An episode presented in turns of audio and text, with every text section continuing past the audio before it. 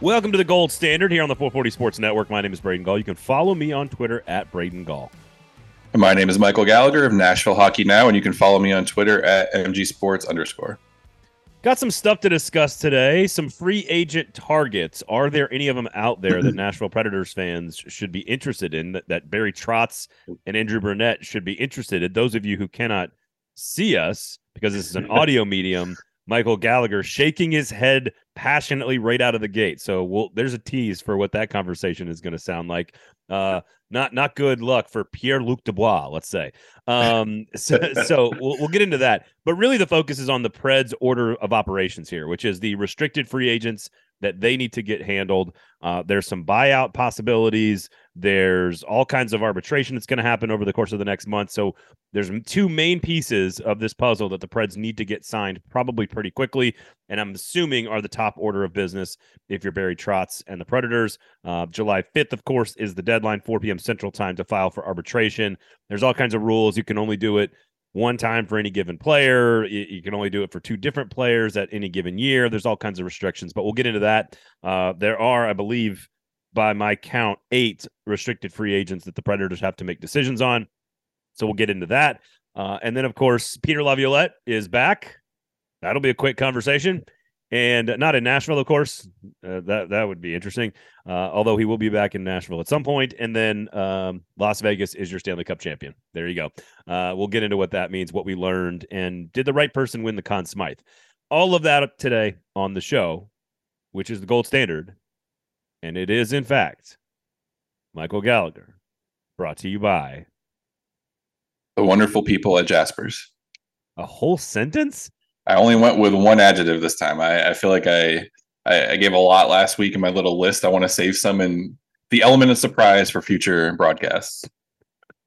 You did give him a whole sentence this time, and I I think that's a major step in the right direction.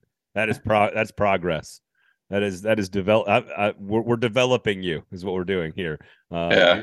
You've you've moved out of Milwaukee. You're now down to Nashville in terms of your advertisements. Uh, go to Jasper's, of course. Constant constant evolution, the next evolution of the sports bar, free parking, great food, great place to watch the Preds, proud partners of your Nashville Predators. And of course, you can order the gold standard cocktail, which is a whiskey drink on the menu at Jasper's. It's hot right now. It is a perfect time to get that drink. It, th- that drink is refreshing. It's light. Uh, it's cold. It's very cold. And uh, it's a perfect time of year to get that cocktail. So go try it. Go try the gold standard cocktail named after this here podcast, which is basically my crowning achievement in life. Michael is that we have a we have a we have an, al- we have an alcoholic beverage named after our podcast. For those of you those of you new listeners, of course, we do welcome you to the show. We do this each and every week, even during the off season. So we do appreciate you guys joining us. We know we've got some new ones that are coming to us, and uh, of course, make sure you check out "It's All Your Fault" uh, with Jeremy K. Gover over there at the scene in the post. Uh, we're partnered up with them. We love them. Nashville Hockey Now uh, is, of course, the website where Michael does a lot of work. We're going to reference a lot of that stuff today on the show. But rate, review, subscribe, and share the show. Tell somebody about it. We really, really appreciate you guys. Okay. Uh, Las Vegas scored 150 goals in game five uh, against the Florida Panthers to win the Stanley Cup championship in just their sixth year of existence, setting a new record in the NHL for fastest expansion franchise to ever win a Stanley Cup championship. The Flyers currently had the previous record at seven years. Um, and a lot of these numbers are going to come from Nashville Hockey Now. So just keep up with me here because I'm going to throw a bunch of stuff at you, Michael. And then I want to know what should, if anything, Predators fans can learn from the Las Vegas Knights. Um, uh, all right. Uh, let's see here. Mark Stone, hat trick in the game clinching game five victory. The first Stanley Cup clinching hat trick since 1922. Uh, that is an extraordinarily long time before some since someone did what Mark Stone did in game number five. Uh, Jonathan Marchessault won the Conn Smythe Trophy. We'll get into if he deserved it or not over Matthew Tkachuk. 25 points, 22 uh, in 22 games. He is the first undrafted player to win the Conn Smythe Trophy since that that guy named Gretzky did it in 1988. Never heard of him. Never heard of him. Yeah. There, there are six. He is also one of six original Golden Knights on the team. So six guys that that started with the franchise six years ago who have now won a Stanley Cup championship. Hmm. Uh, Bruce Cassidy was hired one year ago, I think almost to the date, on in terms of when they won the cup. So a first year head coach once again getting the job done. Um, again, plus 31 goal differential is ninth best all time. That's a lot of stuff I just threw at folks, but I wanted to do that so that you can kind of tell people what should fans have learned from this Vegas run to a cup championship, if anything at all. Yeah, I think I think the main takeaway, at least on, on my end, is that it comes down to making smart moves. And I think this is relating it to the Predators. This is what fans have been frustrated the most with David Poile is the moves that he's making that he's made and all the transactions the team has had. They haven't been the best strategically for this team and setting them up for success. And you look at a lot of the guys that are on this roster. I think Nick had in his story. Uh, only six players from that inaugural roster are still were in the the lineup last night and we're, we're playing. And you look at some of the guys and some of the players that that they went out and they acquired. Adin Hill, they got him in a trade, and he wasn't even. I believe he started the first round. He wasn't even like even in in the conversation of being the starting goalie. Then you look at Jack Eichel, Ivan Barbashev, uh, Nick Hague. Some of these guys they traded for. Uh, I believe Hague was an original draft pick of the Golden Knights. I believe he was a second rounder in 2017. Um, Brett Howden's another one. You go out and you acquire these guys, and then you sign someone, a big name free agent like Alex Pietrangelo.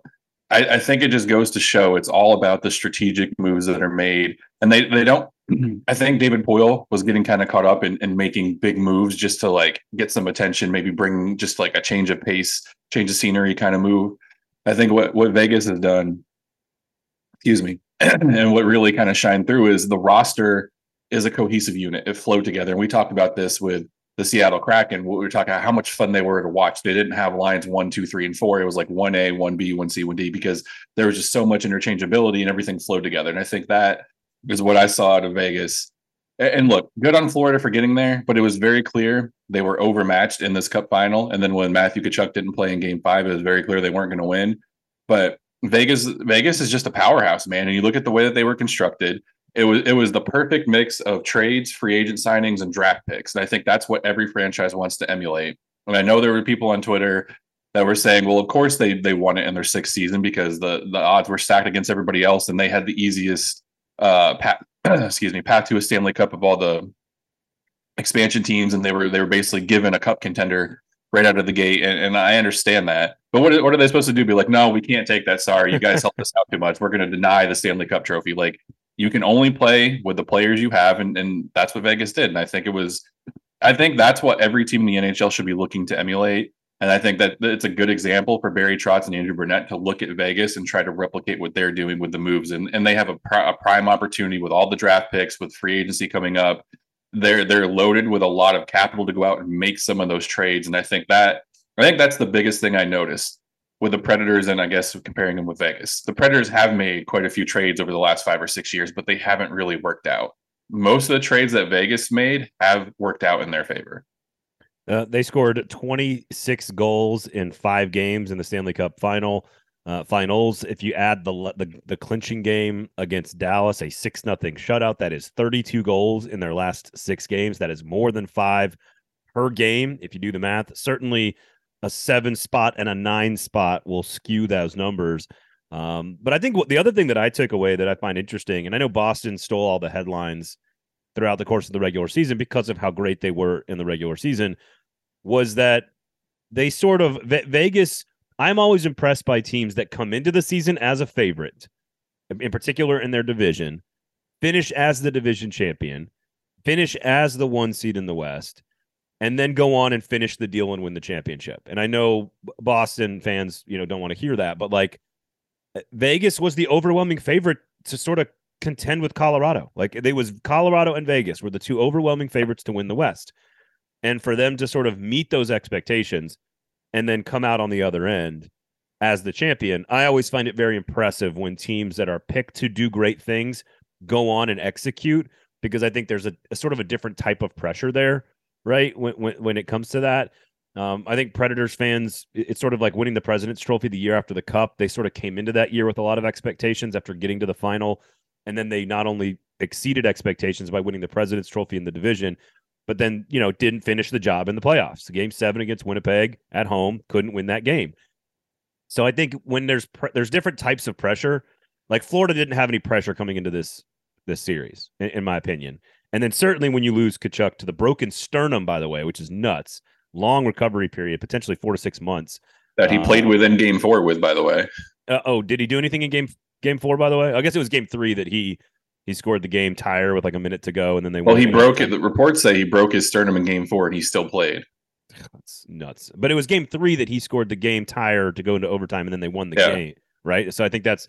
So I, am just trying to get them all straight here. But uh, Tkachuk, uh, we can get to this too because Marchessault won the won the Conn Smythe again. He had uh, uh, 25 points, 13 goals, led all playoff scorers with 13 goals. He averaged 17 minutes a game, led all all players with 80 shots on goal, plus 17 led all players as well. That's insane. Three game winning goals. Couldn't you argue though that Matthew Tkachuk was the most valuable player? Like for the for the Panthers to do what they did to go through Good. the round, they and I again I know the losing team doesn't win the Conn Smythe very often, but it does it has happened. And Tkachuk had 24 points, 11 goals, led the NHL postseason with four game winners, uh, 55 hits. He averaged 21 38 ice time. He averaged four more minutes per game than Marchessault did, and four power play goals. He led the NHL with 74 penalty minutes in in the playoffs. I just don't think. I think Vegas could still have won the cup without their without Marchessault. I think that's possible. It was he extraordinary this postseason. Clearly, he was. Tkachuk was plus 12, by the way, in plus minus if you care about that stuff. I, I, think you could argue that Florida on that team without Matthew Tkachuk is nowhere near the Stanley Cup final. I think Vegas probably still gets there if you take Marchessault off the team. Is, is that crazy to say? Oh no, not at all. I, I do think that and that's that's the the slippery slope with the Conn Smythe is in theory it's supposed to go to the best overall player in the playoffs. And a lot of people, including myself, believe that it is Matthew Tkachuk that should have won the award. However, it, it's hard to sit there. I mean, they lost four to one. They weren't really in, you know, most of these games. They got blown out nine to three in, in the clinching game. Like it, it's hard to sit there and and hand it to a player on the Panthers, considering how how badly they lost the series. But if there was a case to be made, Matthew Tkachuk did. I mean, 11 goals, 24 points in 20 games uh, like you said, 21 and a half minutes of ice time, four power play goals, nine power play points. I think he had four game winners. He led the led the entire postseason with that. Shooting percentage of 18%. Like he was clicking on all cylinders. I think he scored like what 24, 25 different overtime game winners. Like the, the guy was all over the place. He was clutch when they needed him to, uh, when they needed him to be. And you, you could argue if it wasn't for him, they probably wouldn't have even gotten into the into the cup final. And we talked about last year when when the Panthers made this trade for for Tkachuk, they gave up a they gave up a lot to get him, and we almost argued that that Calgary kind of won that trade just because it looked lopsided. But I mean, it's it's the PK Subban thing. You you make a trade for a superstar, and then he leads you to a Cup final in year one or year two. It, you can't really sit there and argue that it was a losing trade. But yeah, I, I think Tkachuk had a very legitimate case for the Conn Smythe, but like you said, I mean, it's it's hard to argue against giving it to a player in the winning team, and you could you could argue Marchessault was the best player on on Vegas. Jack Eichel, as much as I don't like the guy, I mean, 26 points in 22 games, like he was very clutch for for Vegas as well. Yes, he I was. Mean, they they had a lot of good players on that team. I, Mark Stone, I mean, a hat trick in the cup winning game. Like, I mean, there there were so many players that could have could have given it to. I don't have a problem with Marchessault. However, I, I feel bad for Tkachuk because I, I do believe he was the best player, what the best singular player in the postseason. They, they got blown out because he wasn't on the ice. Exactly. Lost nine to three because Matthew Tkachuk wasn't there, which proves the point that he was. There's no qu- if it is most valuable player in the postseason, it is not close. It's Matthew Tkachuk. It, that it, he is by far the most valuable player in this year's playoffs. And, and he's not just about about goals and points too. Like he's a very gritty two way player. Yes. Like he's very physical I doubt if he's on the ice that Vegas gets nine goals. They might have got five or six, but I don't think it's as big of a blowout as it was. Uh, yes, I know. Fans are screaming. He was on the ice for the seven goal debacle in game two as well. I get it. Uh, I just don't think that they're like. Again, this isn't. A, this is one of I think three eight seeds to ever make the Stanley Cup final. Of course, one of them also being your Nashville Predators. Uh, so they don't do it without him. They're not there without him. They don't go on this extraordinary run and beat the teams that they did the way that they did, like what was it, Boston, Toronto, Carolina? Like these are three of the yeah. best teams on the planet, and they beat all of them because he was carrying the team. Now the goaltender was pretty good too. Let's let's let's point that out as well. Uh, but to me, if you are saying who was the most valuable player to their team in the Stanley Cup playoffs this year, it's Matthew Tkachuk. And and again, most importantly, he's always been a star, but I think it's a it's a different type of star power now because of the run he's on and the distance that this Florida team went. The fact that he is an American-born player carrying a team to the play to the Stanley Cup championship round, whereas wasn't doing that in Calgary. And the Calgary is sort of out of sight, out of mind for most American fans, hockey fans. I think it's a big deal that an American star is also in this conversation as well. So just just as an American yeah. here, uh, Amer- go America, you know, go America. And to your uh, point, if you take Marchessault out of the lineup, I still think Vegas probably wins a cup. I, I, could argue the same thing about Jack Eichel. I maybe not Mark Stone because he is very key to how that team functions. But you you take Matthew Tkachuk out of the out of the Panthers lineup, they absolutely are not getting to that cup final. Um, all right, so we'll get into some free agents here for the Predators, RFAs, and then of course restricted free agents, and then of course, is, is there any name out there that you think they should go target? Uh, the cap space that they do have, of course, heading into this offseason. They got the big draft coming up. Before we do all that, however, real quickly, go to Jasper's, by the way. Um, don't go don't go to Jasper's quickly. Take your time getting there. Take your time inside Jasper's. Un- unlike Peter Laviolette, linger, linger around Jasper's and spend some time there because it's a great place to be. Because we know Peter Laviolette doesn't like to play, be in places very long. Um, so this guy makes the playoffs all the time. Uh, he's made the playoffs. he's made the playoffs 13 times. He's been in the Stanley Cup final three times with three different teams. Uh, but he's also been fired everywhere he's been.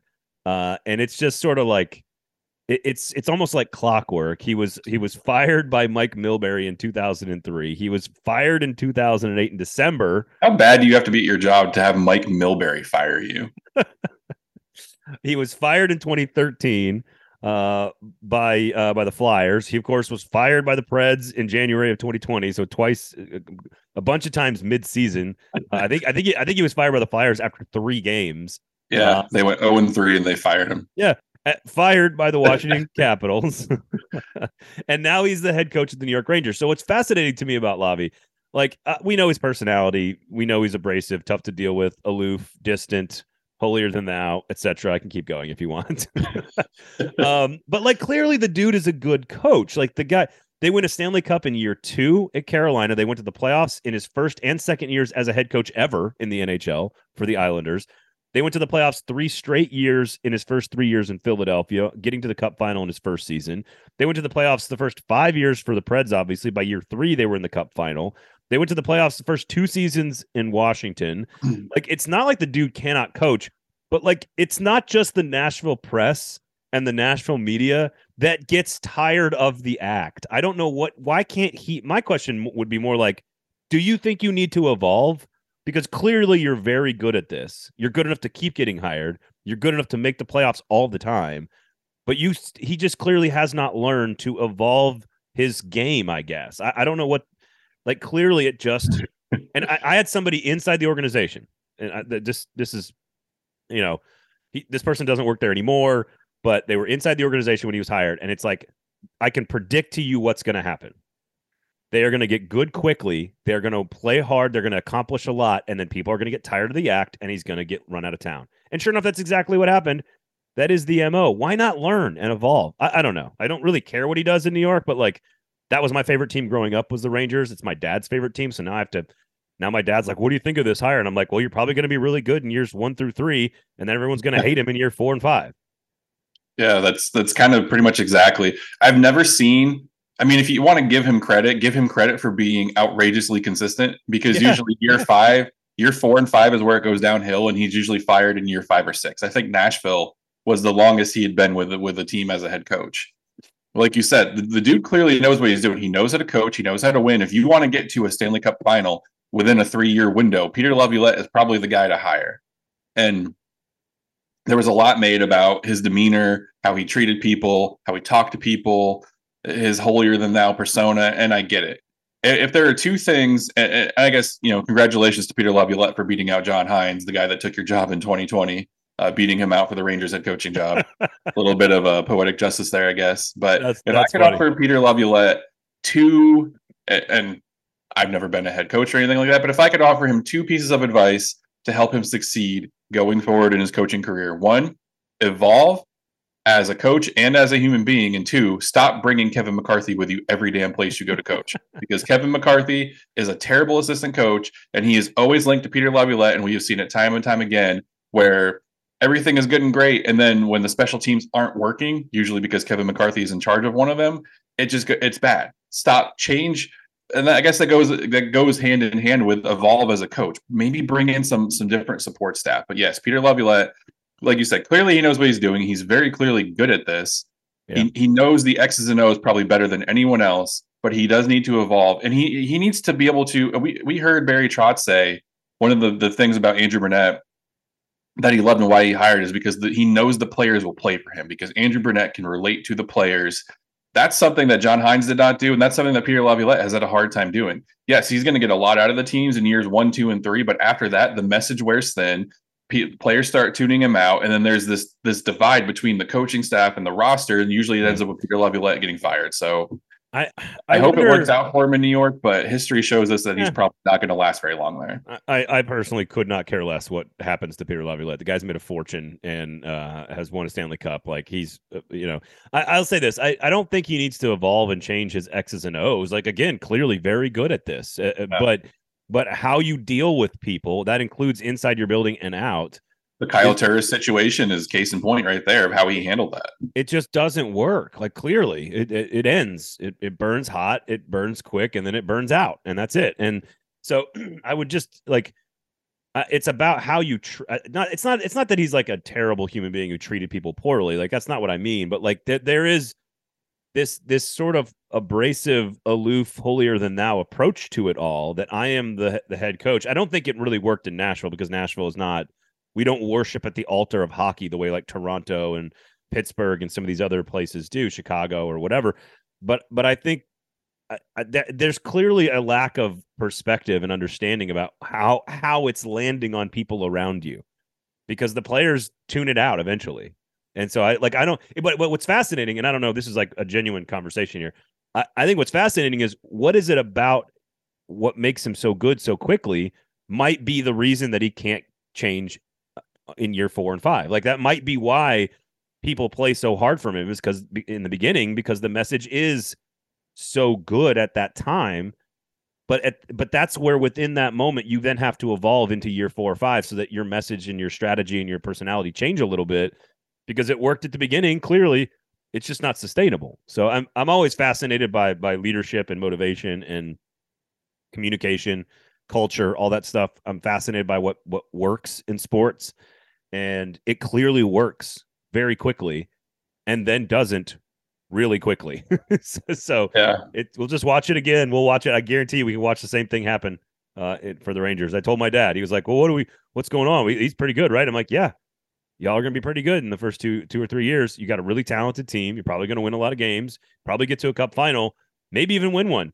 And then by year five or six, it'll be over, and uh, uh the the the uh, honeymoon will will have ended, and that'll be it. So, and that's that's kind of what this hiring signals to me. I feel like if they if the Rangers would have went with John Hynes or would have went with some anyone else, that that would have told me that that's more of like a long term kind of build up to getting to be a cup contender hiring Peter Laviolette tells me that the Rangers believe they have a cup window that is probably within the next three years.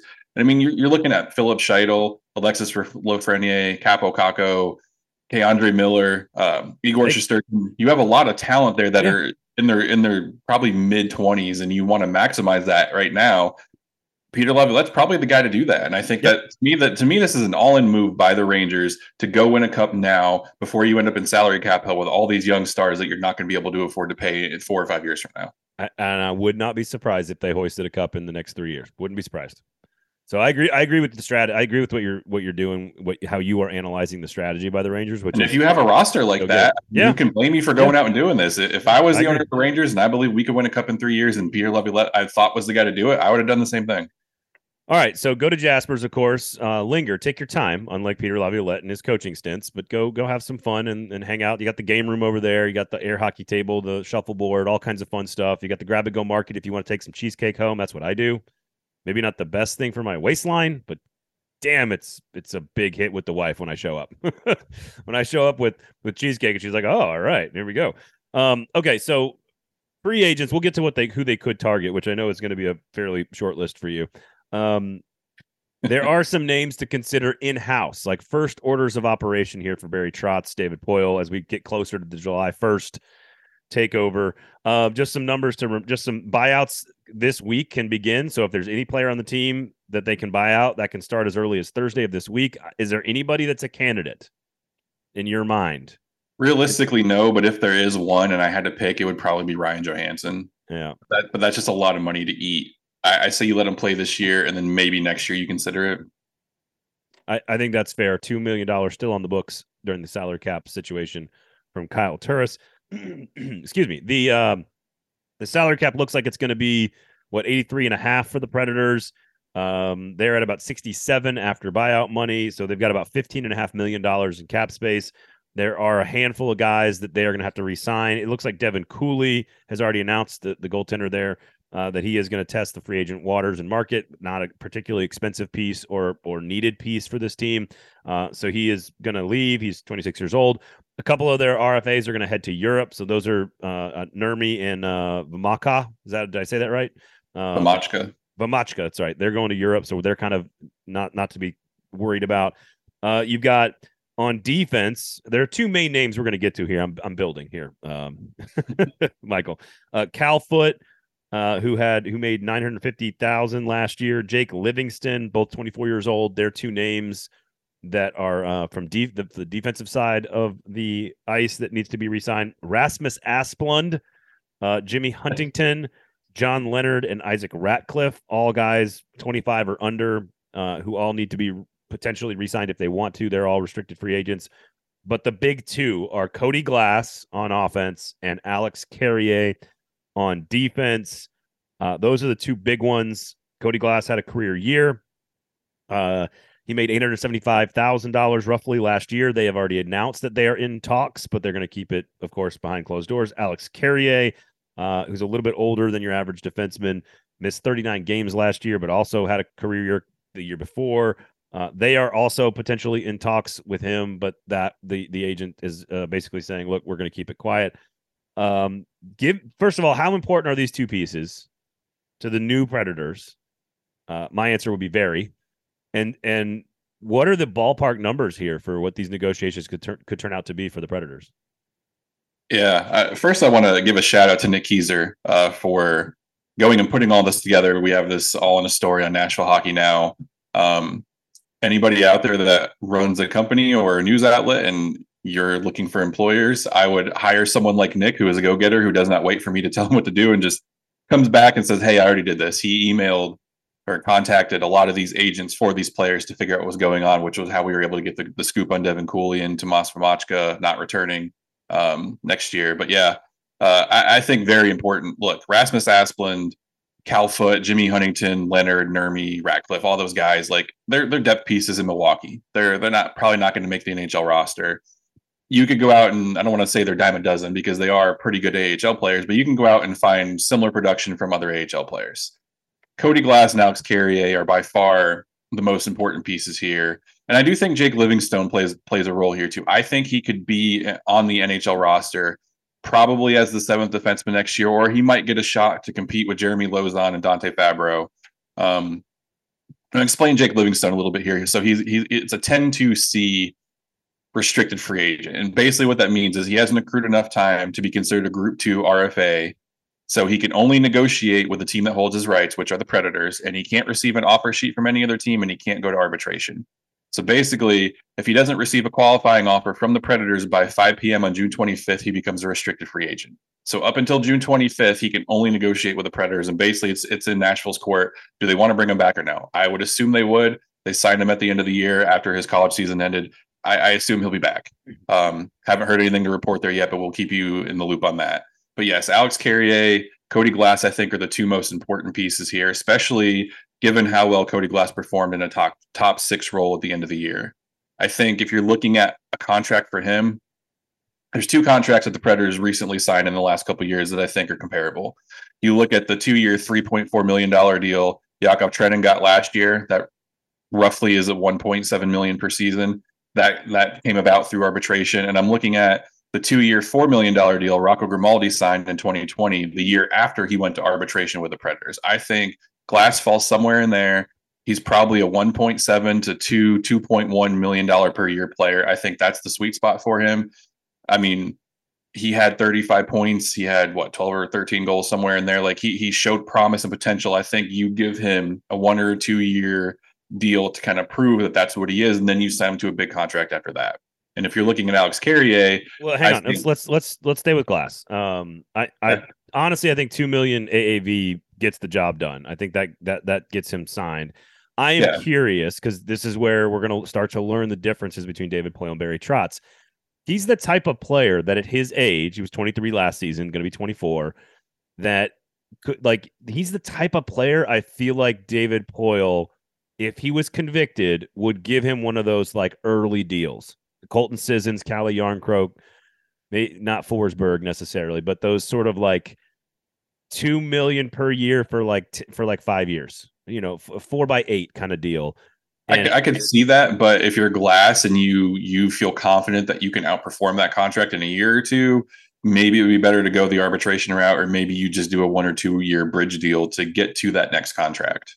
Eh, here's my question: Was he better this year? And a, a lot of times you know arbitration you have lawyers in there and agents in there that are doing it all you know you don't want to hear you don't want to hear what the team is saying about you and you know the team doesn't want to hear what the player is saying. That that's why you have third parties negotiate these things. Just ask rocco grimaldi.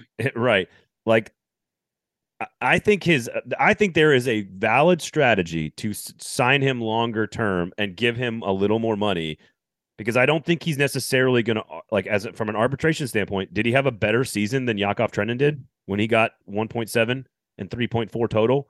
I don't think he necessarily. Do you think he did?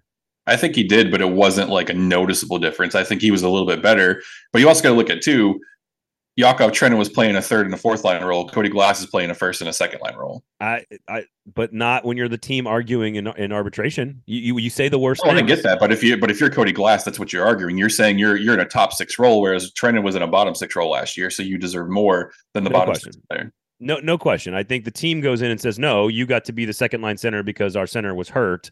Two, yeah. our top, our top two centers were hurt. Frankly, you're not a top line center. You're not a second line center. You're a third line center and the and the player is saying, but no, look, I I played well as a second line center, top six player. That's where my money is, and I don't know where the arbitration. You know, we don't know where the arbiter would fall on that. I given the it, struggles Cody Glass has had up until the last 25 games of last season, I worry about his confidence and what he's going to think of himself if he comes out of an arbitration meeting and the Predators are arguing why they shouldn't pay him more. Oh, so I, if, I, if, I'm his agent, I recognize that and I tell him, yeah. let's get this done before it even gets to arbitration. I completely agree because you don't want to hear that what that what's said about you in those meetings, and you have to. If like, you hear your team say you're absolutely not a top six player, we're not paying right. you like that's going to rock your confidence, especially for a 24 year old that was crying when he got told he got he made it to made it to the opening night roster. In, in not a, in a bad way, but he was so emotional. he was so emotional that he finally got there. Not I'm not knocking Cody Glass. I right, right. can't imagine being in that situation, but he he's very much emotion plays a very big role in how he plays on the ice. He he was uh he was emotional for for the right reasons is what we're saying. Yeah, here. yeah. He made eight he made 875 last year. I think if you give him 2 million a year for 3 years or 4 years, if again, if Barry Trotz is convicted enough that he can still be the same player he was in those moments where it looked like he continued to develop, still pretty young, great pedigree, top flight draft pick.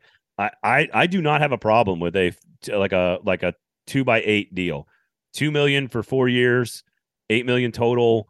I, I two million per. I think that is a huge. That's a huge. That's more than a hundred percent raise for him. Again, from eight seventy five. Four year deal or more. I don't think two million gets it done. I think 2.25, 2.3 probably would. And okay, I know so, that, that's kind of splitting hairs with just a couple hundred thousand dollars, but okay, so two, two two million for for four years compared to two point two five million for four years looks a lot better to Cody Glass. So so how about this? It's a four year deal for nine million dollars. That's two and a quarter. I'm curious if Preds fans want to take the risk eh, because your payoff could be huge. If he takes another big step, he might be undervalued for the last three years of that deal. If I absolutely would do that if I were the Predators and if I were Cody Glass because it could be it could be uh, a Matthias Ekholm situation where you sign him to that deal, he goes out and overperforms outperforms that deal for three or four years, and then maybe in the final year of that deal, you sign him Yeah. to a big money deal after that. It works out for everybody. The the other side of that equation would be that Trotz does not has not seen enough. To your point, we don't know officially what Cody Glass is yet, and that we're, we don't want to be on the hook for three three more years and seven million more dollars. So we're going to do a two year, four million dollar deal and call it a day and say for to everybody, let's see what happens over the next two years, and we're willing to take the risk and maybe have to pay you five million dollars because you you are the player that continues to develop, and then of course you're overpaying for years, you know, from today, years from today, meaning two year contract, and then you're three, four, and five, you're overpaying again because you had to pay for the production. So, yeah, I, think, I think the result of this will tell us what Barry Trotz thinks of Cody Glass. If it goes to arbitration, then he's probably not sold on him just yet. Yep. If it is a three or four year deal, like the Matthias Ekholm special or the Calle Jarnkrok special, then then you know it. I think that kind of shows Trotz believes in Glass and thinks he can be a top player. I don't know if I, I think you're exactly right. I think that's the exact right way to look at it. I think he's barely a top 100 free agent, honestly. Um, but he's more he's more important to the Preds than he probably is to many other teams.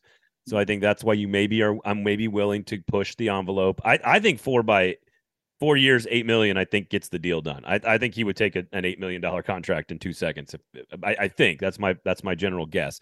Um, which of course brings us to I- don't know if who do who do you think is more important, Alex Carrier or Cody Glass? Um, Cody Glass. I think I agree with you that Cody Glass is more important long term to the development of the team because if he develops, he has a higher upside and could eventually be a bigger player on the team, a more important player. I think in the short term, you cannot leave, you cannot lose Matthias Ekholm and lose Alex Carrier in the short term. I think in this year and next year, I think you need Alex Carrier. Now, I've also seen Alex Carrier ranked as a top 40 free agent. So the market is going to tell you that this guy's a lot more valuable than than Cody Glass is. He's certainly a little bit older um, at 26 years old, but I, I think I've seen numbers up upwards of four million dollars a year at three and a half. I just think the Preds have to have him in. The, I know he missed time, and his style sometimes can maybe lead to some injuries because he's a he's a, an aggressive skater who likes to go into the offensive rush.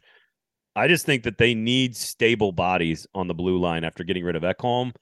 And Tyson Barrie's fine, whatever. Like I think he's a nice player, but uh, this is more of like a two-year, seven million dollar deal, right? Like, what's the ballpark for Carrier, and how important is it that they get this deal done? Yeah, I think Carrier probably has more of a case, uh, can make a little bit stronger of a case of why he should be paid more.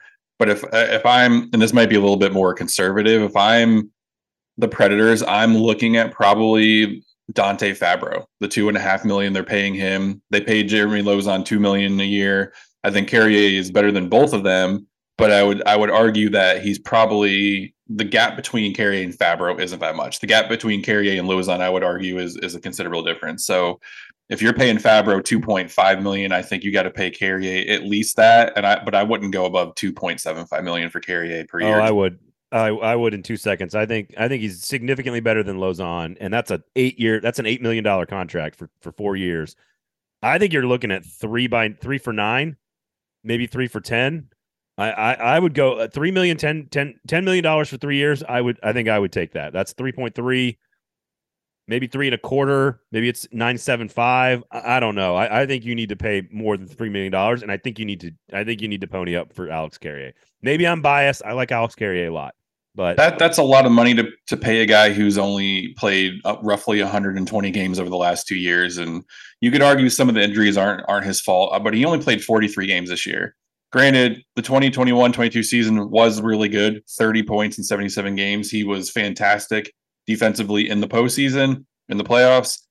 But I just I, three million a year is a lot to put to pay for, and we've seen with Victor Arvidsson, with Filip Forsberg, some other guys, the injury history and stuff. And I'm not saying Alex Carrier is injury prone, but given how he only played roughly half the season this year, I just don't. I I wouldn't feel comfortable giving him three million dollars a year. Whether he's worth it or not, that's another story. If if he if he's a legitimate thirty point five goal, thirty point player every year, and he, I mean, that that one year his plus minus was plus twenty six. So I mean, I feel like we Right. say don't talk about plus minus unless it's a big number or a low number. I feel like that's a pretty good indication of how he was defensively.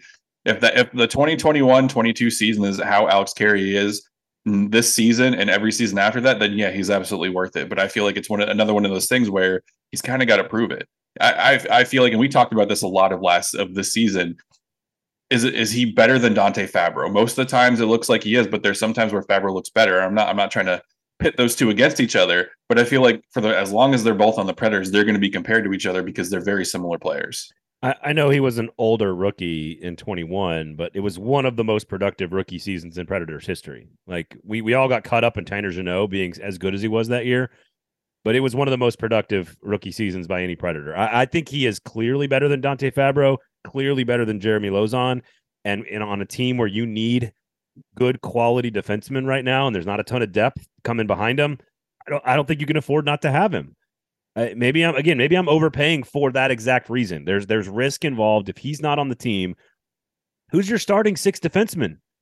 Like I, i Josi McDonagh, Barrier, Fabbro, Lauzon. Ooh, Barrier. I like that. Barrier. Barrier. Barrie, sorry. I was combining their two names. I I mean, I get it. You could part of what makes me nervous about that too is this will be the first season where Matthias Ekholm won't be around to, I don't want to use the term babysit, but Matthias Ekholm won't be around to cover up for a lot of the mistakes that Carrier has. Not that he makes 10 of them a game or anything like that. But this will be the first season where Carrier won't have an all a fellow all star defenseman unless they put him on the top pairing with Roman Josi and they split Josi McDonagh up. But this should be the first year where he won't have a fellow all star defenseman that will be his defensive partner. So whether he's paired with Barrie, whether he's paired with Lauzon or Fabbro, this is going to be, we're going to see this year what kind of defenseman Alex Carrier is because he's not going to have an all-star defenseman as as his mm-hmm. defensive partner. I know. I just don't. I just don't think they have the depth, the the, the talent in the farm system. They cannot afford to let him walk and to let him go, which they're not going to do. But like the question, maybe is, I'm overvaluing Jake Livingstone. I really like the guy. I, I, I know he's unproven. He he could pop off and he could be he could be the Alex Carrier of this year. We don't we don't know. We also well, don't. Know they're going to keep Tyson Barrie. They they might flip him for more draft capital. I mean, so if you flip Barrie, then Alex Carrier definitely, if he wants three million, you pay it because you need to keep him around if Barrie's no longer there. I, I think three years, nine million is is good. Uh, if you get two two, uh, you know, uh, four four years, eight million for Cody Glass, three years, nine million for Carrier, I would take that. I think I would take that pretty quickly if I was the Predators.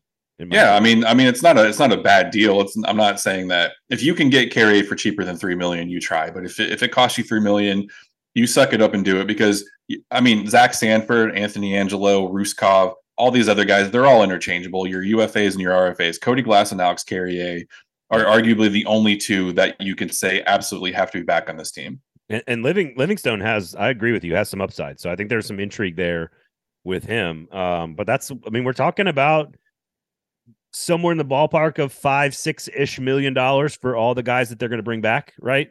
Most of that is going to be Glass and Carrier. Uh, that still if you have 15 million in cap space, I mean that, that leaves you with right. roughly 10 million. That that is one big trade. If if Barry Barry Trotz wants to pull it off, they have the room for it still.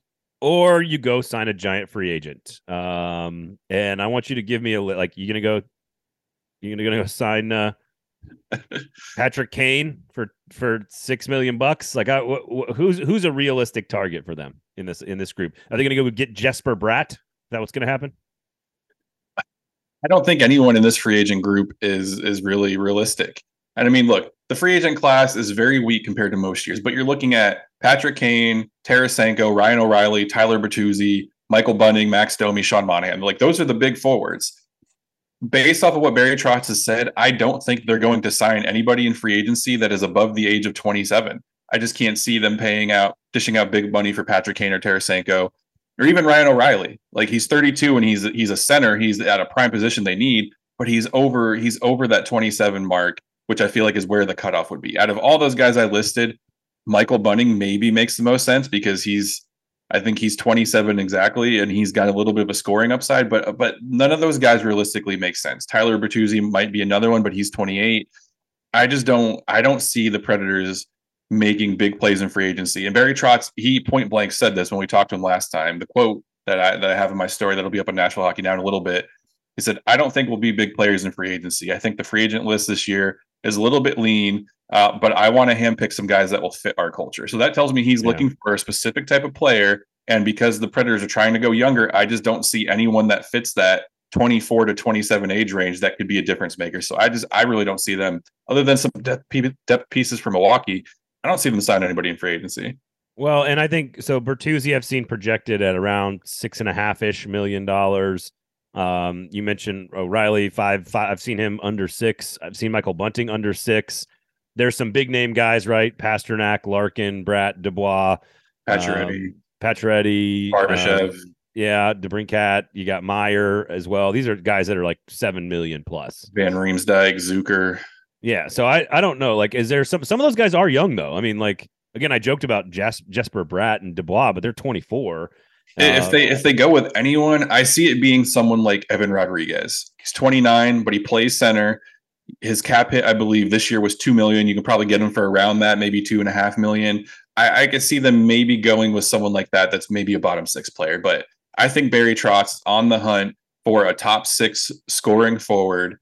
He's basically said as much without directly coming out and saying that. And I I have this feeling just because this is what he's been alluding to, he's going to turn to the trade market to find that.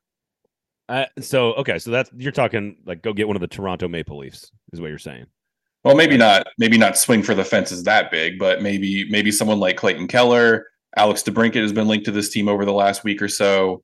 Um, obviously, if, if you go for the Maple Leafs route, and William Nylander makes a lot of sense, but it's going to cost you a lot. Yeah. Um, maybe Brock Boeser, Martin Necas, like there, there's some scorers out there that are still relatively young in their their early to mid 20s that I think fit what Barry Trotz is looking for. But I, I mean, unless he's just flat out lying to everyone's faces, I don't think that there's anyone in free agency that he's really eyeing. That's he's saying, yes, we need to go get this person.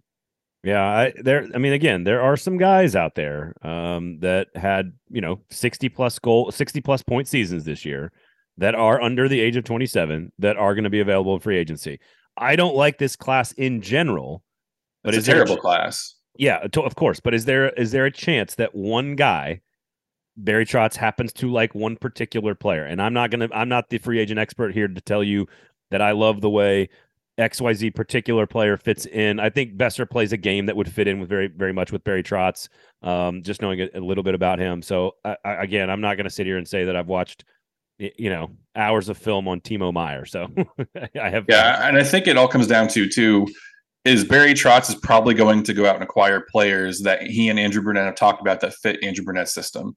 So, yeah, yeah. And, and I mean, look, we picked on Cole Smith a lot. You have Michael McCarron out there as well. He for sure would. You have other similar guys like the Zach Sanford, all all guys that were more defensive minded than they were offensive minded. Mark Jankowski, you can even throw him in there. It, it, Max Domi, he's 28. He had 20 goals and 55 points between Chicago and Dallas this year. If they're going more offensive minded, I think Max Domi is a bottom six player and they could get him for three, four million a year, would they rather have that in their bottom six over Cole Smith or Michael McCarron? I think it just depends on what Trotz and Brunette are looking for. I like if like Pierre Luc Dubois at at his size and power and sort of uh, uh, scoring ability. Like, do I think he made six million dollars last year? Do I think that that is an asset for this team potentially? But I don't know if any of these guys work because they're going to want long term deals. They're going to want five year deals, six year deals.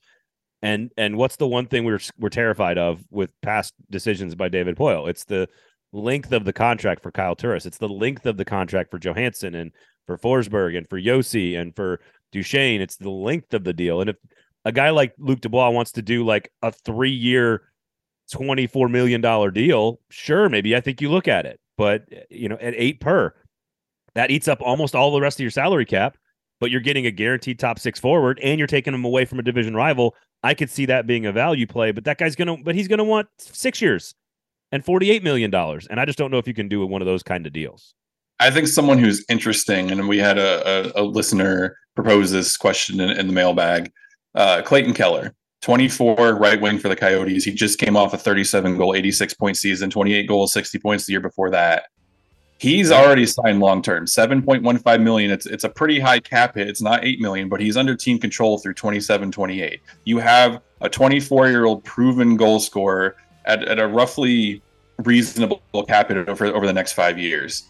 If, and he's even said like his agents have met with the Coyotes because they're concerned about the, the all the stuff going on with uh, the arena yeah. and stuff. Yeah. Maybe maybe that's a target. That's someone that to me that makes sense. Okay. All right. I can get behind that. I like that. I mean, that's that's upside right there for sure. Yeah. And and and sort of you a known commodity of what the cost is going to be over a period of time. I think the bottom line is that you and I both kind of agree with what Barry Trotz has alluded to, which is that we're not going to be big players for big spending on a big free agent. And I think we all kind of agree that that's probably the right yeah. strategy.